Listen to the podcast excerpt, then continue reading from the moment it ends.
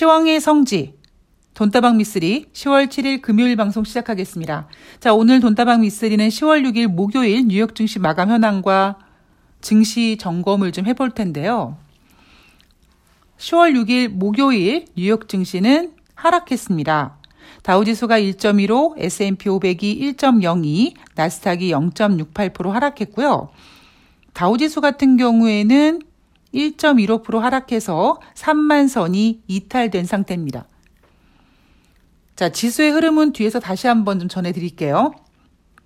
이날 발표된 경제 지표는 주간 신규 실업수당 청구 건수가 전주 대비 2만 9천 명 증가해서 21만 9천 명이 됐다고 합니다.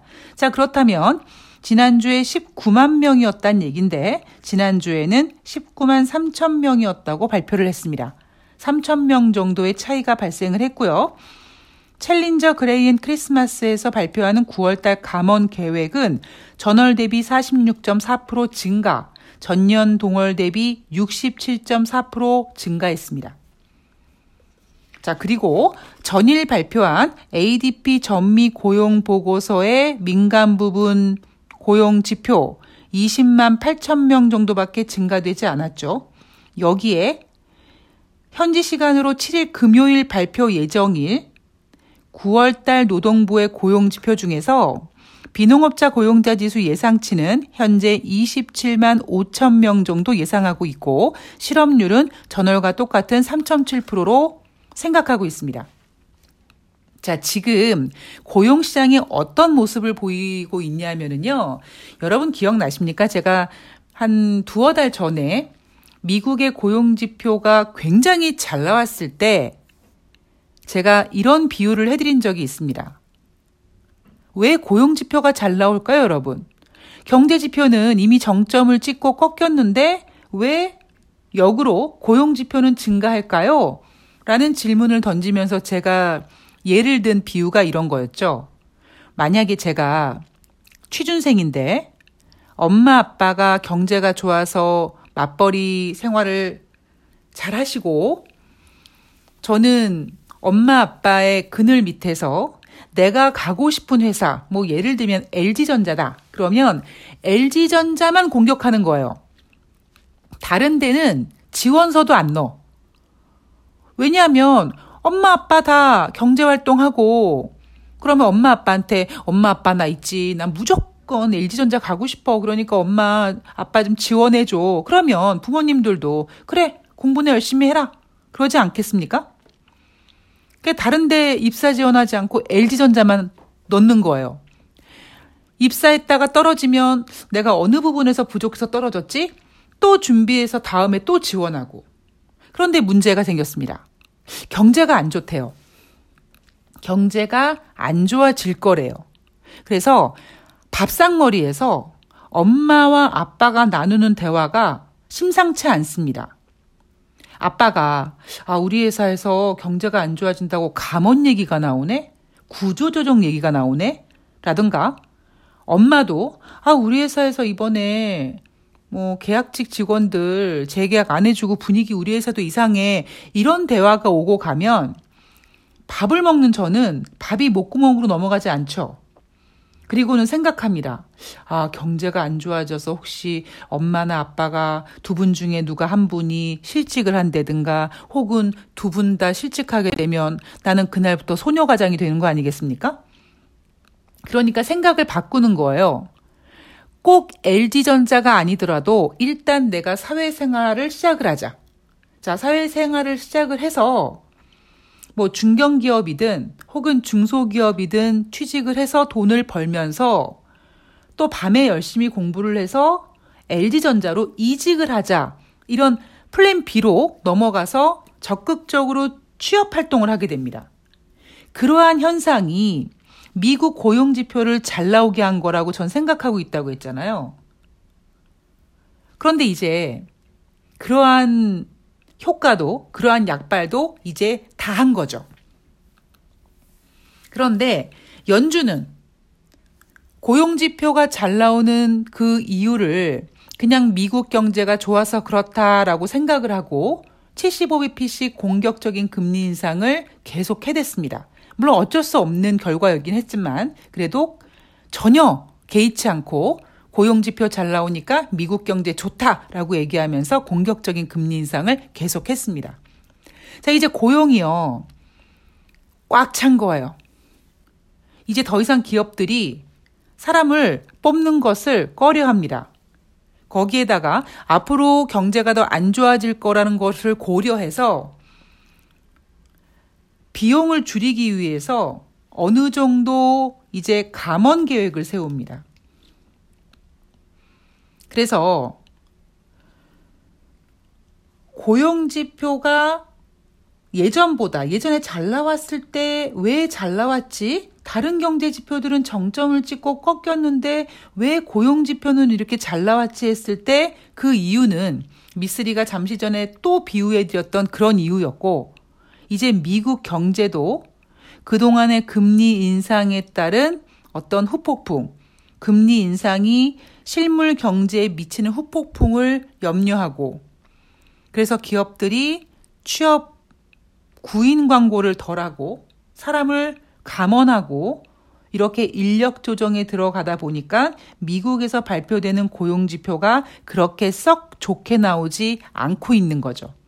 그러면 미국 경제는요, 고용이 굉장히 중요하기 때문에 고용이 이렇게 꺾이면 미국도 언제까지 뻣뻣하게 꼿꼿하게 미국만 잘 나갈 수가 없습니다. 제가 이 얘기를 몇 달 전에 해드렸습니다. 지금 달러가 굉장히 강세인데 여러분. 그 이유는 미국이 쓸 카드가 많아서 다른 나라가 죽던 말던 미국은 계속 잘 나가고 있고 그거를 뒷받침해주는 경제지표가 바로 고용지표인데 이제 그 고용지표가 꺾이면 미국도 경기 침체를 걱정하게 되는 거고 그렇게 미국도 경기 침체를 걱정하면서 미국을 대표하는 달러의 힘이 빠질 거다라는 시나리오를 몇 달 전에 해드렸죠. 자, 연준 위원들의 발언은 이어집니다. 이날은요, 미니에폴리스 연방은행 총재가 연준이 금리 인상을 중단하기에 너무 이르다. 뭐 누가 뭐래요? 금리 인상 하라고. 예, 하시라고요. 리사쿡 연준 이사가 인플레이션이 예상보다 더 오래 지속되고 있다. 이는 연준이 금리를 인상한 후 경제가 둔화하는 수준까지 금리를 유지할 강력한 근거가 된다라고 얘기했는데요. 인플레이션이 예상보다 더 오래 지속되고 있다라고 한 이 말의 뜻이 뭐냐면 의미가 뭐냐면 제가 앞서도 말씀드렸지만 연준 위원들은 이제 금리 인상으로 더 이상 인플레이션을 잡을 수 없다라는 거를 감지한 겁니다. 그래서 시장에다가 대고 인플레이션 2%될 때까지 경제가 고통을 받더라도 금리 인상을 할 거야라는 신호를 계속 보내면서 그들의 입을 통해서 자산 시장의 버블을 꺼뜨리고 있는 거죠. 자, 이게 10월 6일 뉴욕 증시 분위기였습니다. 자, 여러분 잘 생각해 보세요. 어, 제가 9월 마지막 주에 뭐 물갈이 얘기도 하고 막 그러면서 전문가들이 2천 깬다 뭐 이런 얘기하는데 저는 그렇게 생각하지 않는다라고 얘기하면서 뭐 어느 정도 매수해도 된다라고 지난주를 마무리했습니다. 그리고 이번 주 월요일 날 뉴욕 증시는 영국의 감세 정책 철회라는 호재가 발표되는 바람에 뉴욕 증시 같은 경우에는 아주 좋은 자리에서 아주 적당한 퍼센테이지로 굉장히 의미 있는 반등을 했다라고 말씀을 드렸고요. 의미 있는 반등이 뭐냐? 그냥 한번 휙 오르고 꼬꾸라지는 게 아니라 화요일 날 뉴욕 증시를 월요일보다 더 상승하게 만드는 그런 의미 있는 반등 자리가 월요일이었거든요. 그리고 특히 월요일 날 반등한 그 이유, 그 이유가 제가 예상했던 것보다 오히려 굉장히 좋은 재료가 나와서 그 좋은 재료란 이제 영국의 감세정책 철회라는 거죠. 그게 나와서 뉴욕 증시를 툭 하고 이렇게 튀어준 거예요. 자, 그리고 월요일 날, 화요일 날 이틀 연속 상승.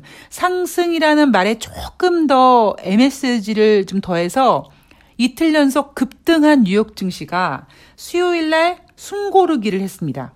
살짝 빠졌죠. 자, 목요일 날 뉴욕 증시 물론 3대 지수가 하락했습니다만 여러분 3대 지수가 크게 하락하지 않았어요. 나스닥 같은 경우에는요. 마이너스 0.68밖에 하락하지 않았습니다.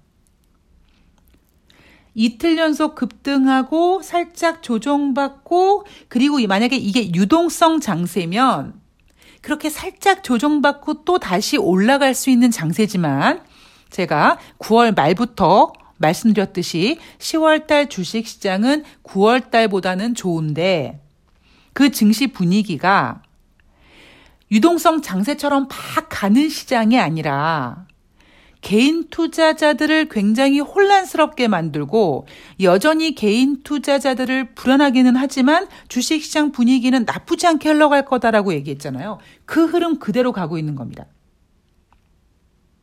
제가 오죽했으면 돈다방 미쓰리에서 감성경제 방송을 빼고 시황의 성지라는 얘기를 하겠습니까?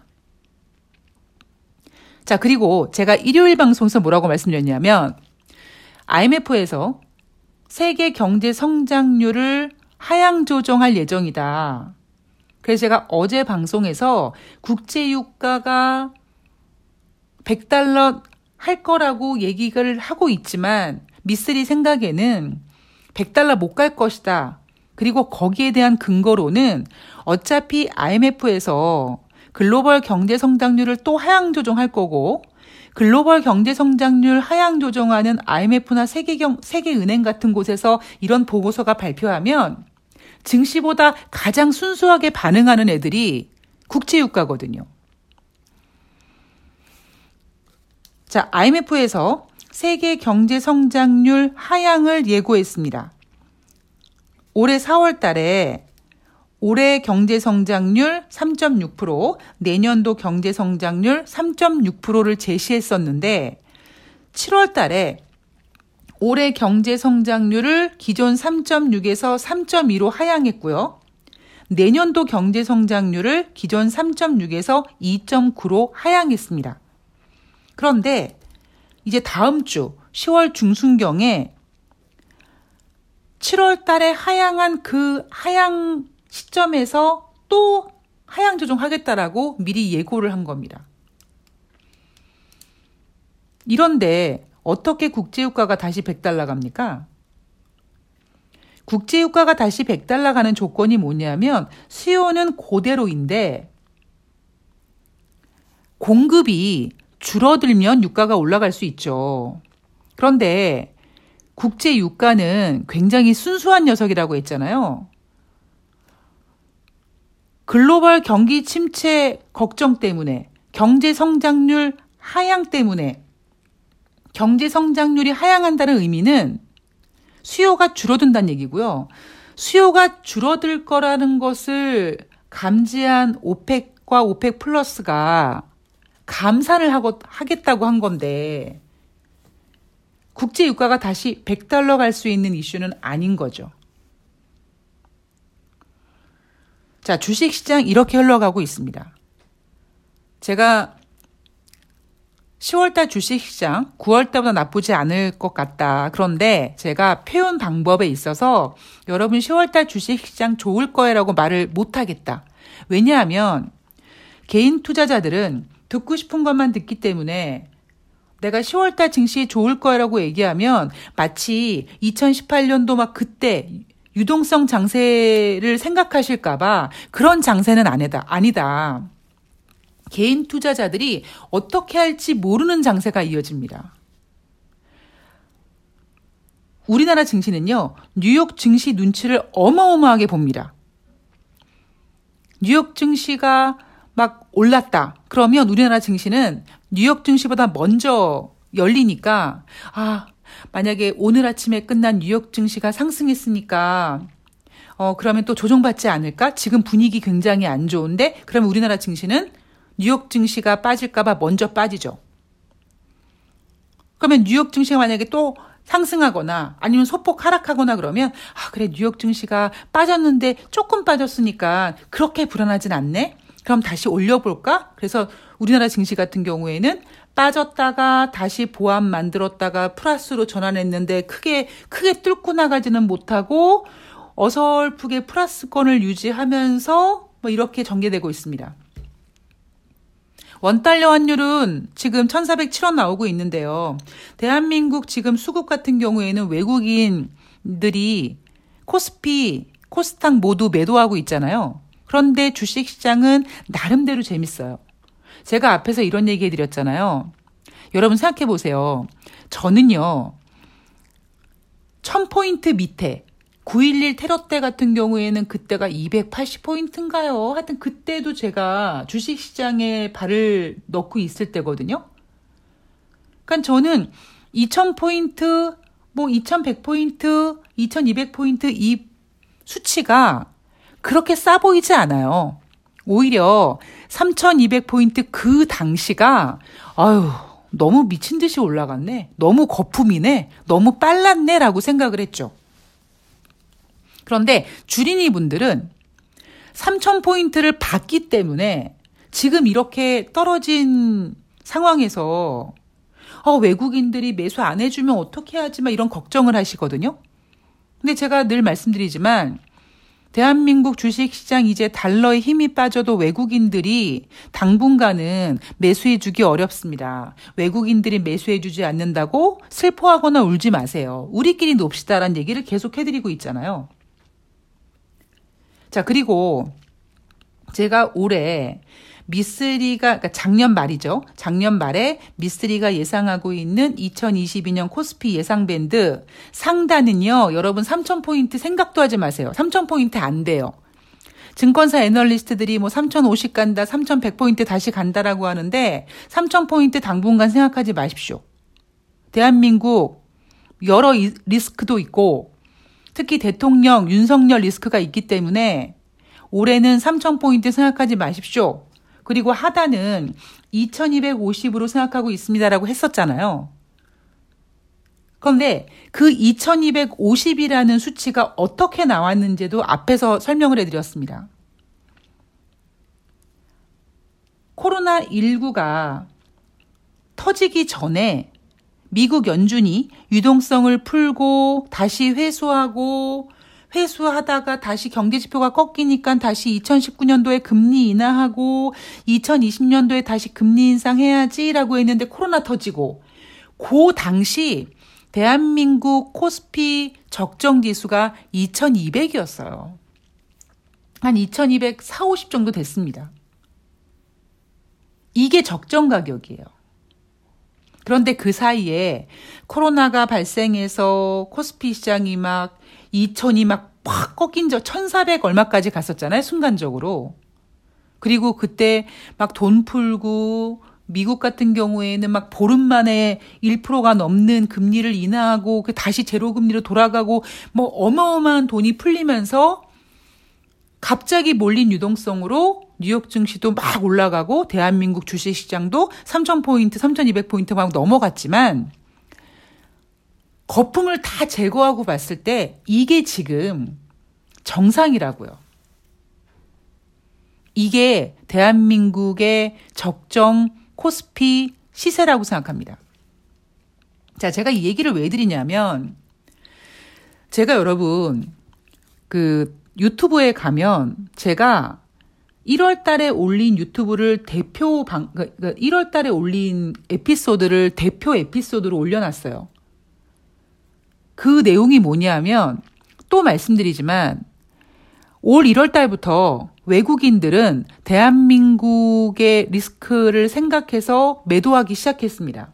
물론 다른 나라들도 마찬가지긴 합니다만 연준 같은 경우엔 1월 달에 금리 동결했어요. 3월 달에 25bp 인상했습니다. 그런데 외국인들은요, 이미 1월 달부터 대한민국 주식 시장에서 발을 빼기 시작합니다.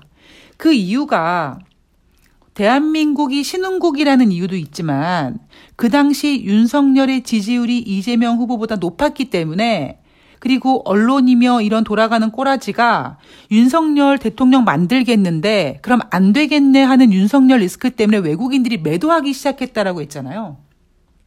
그리고 이미 1월 달부터 지금까지 그런 리스크들이 다 반영이 됐습니다.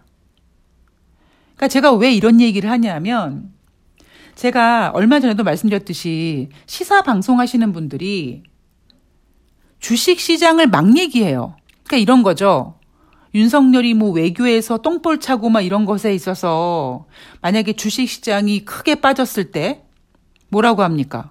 아, 코스피 시장이 뭐 2000포인트가 깨져서 1900까지 갈 거라는 동안 이런 얘기 막 하잖아요. 그런데 그게 윤석열 때문도 아니려니와 윤석열의 리스크 반영은 이미 됐고요. 그리고 제가 더 그런 이야기가 조심스러운 이유가 뭐냐면 여러분 지난주만 하더라도 시사 방송하는 데서 코스피 시장 언급하지 않습니까? 아, 마치 대한민국 망할 것처럼 막 얘기하지 않습니까? 그리고 약간 진보 방송에서 코스피 지수가 떨어지는 거를 마치 윤석열 때문이라고 등시해 버리면 보세요, 여러분. 이번 주에 아무런 얘기 못 하잖아요. 저는 10월 달에 주식 시장 9월 달보다 괜찮을 것라고 말씀을 드리고 있는데 만약에 뉴욕 증시를 따라가는 대한민국 주식 시장이 이 상태에서 뭐 2250 이상으로 가서 2300 뭐 혹은 2400까지 만약에 간다면 뭐 그때 올라간 이유는 그럼 윤석열 때문에 올라갔다고 할 겁니까?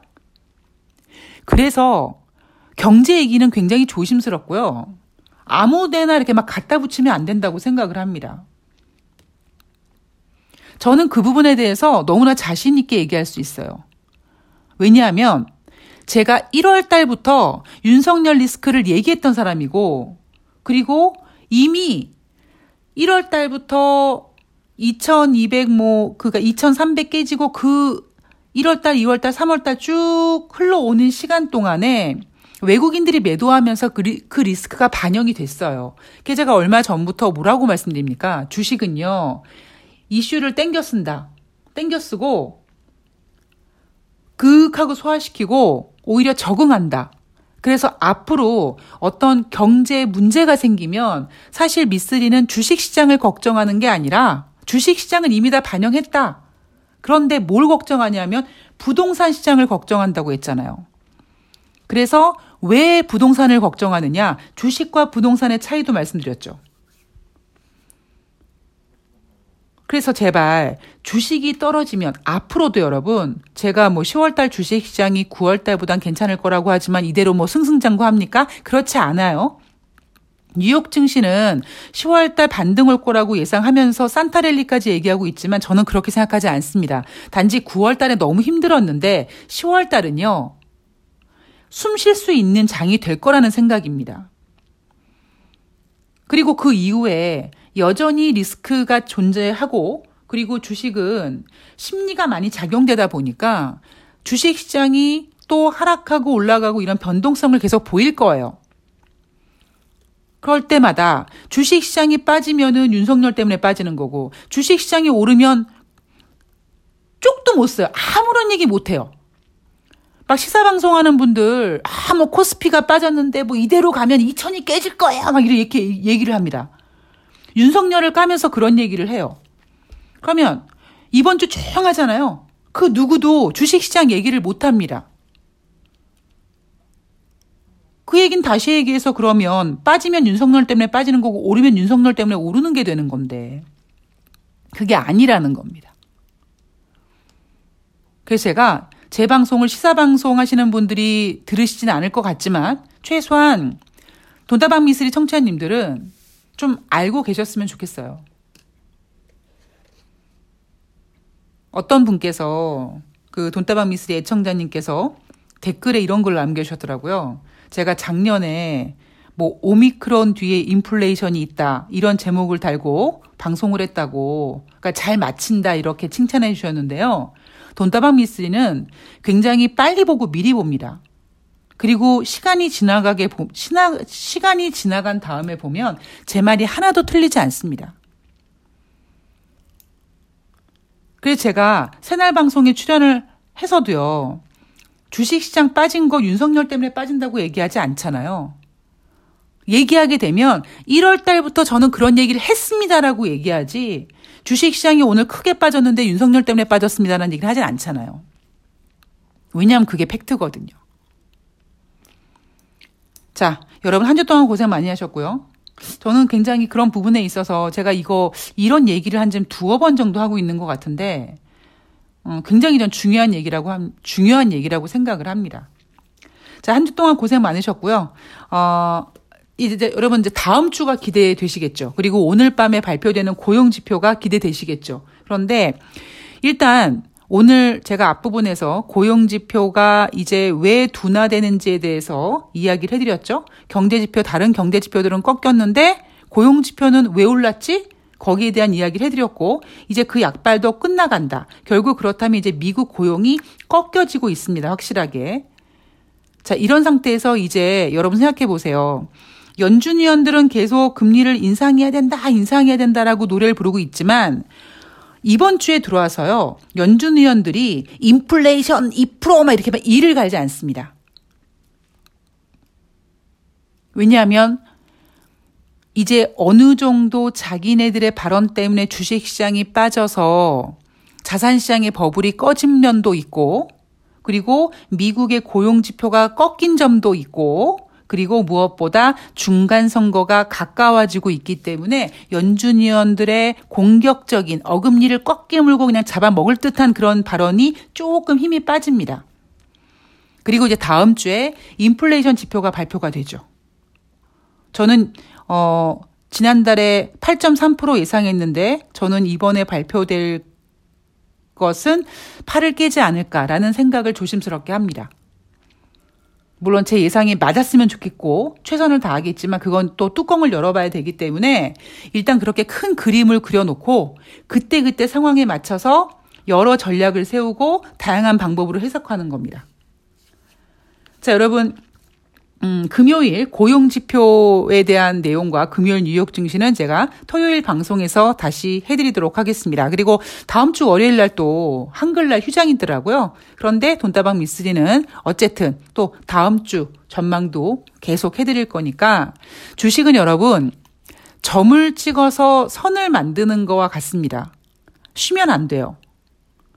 제가 예전에 한참 좋아했던 얘기가 뭐냐면 뭐 운동화 끈을 뭐 한 번 묻지 않으면은 내가 뭐 내가 알고 뭐 이틀 묵지 않으면 뭐 관객이 알고 뭐뭐 뭐 그런 얘기가 있거든요. 제가 갑자기 생각이 안 나는데 그러니까 그 문장이 주는 의미가 뭐냐면 꾸준해야 된다. 계속해야 된다. 쉬지 않고 숨 쉬듯이. 그 여러분들께서 주식에 관심을 갖고 계신다면 경제에 관심을 갖고 계신다면 감나무 밑에서 입 벌리고 감 떨어지길 기다리시는 게 아니라 내가 계속 꾸준히 그 흐름을 놓치시면 안 된다라고 생각을 합니다. 자, 저는 내일 방송에서 뵐 거고요. 오늘 남은 금요일 한 주 마무리 잘 하시고요. 좋은 하루 되시기 바랍니다. 고맙습니다.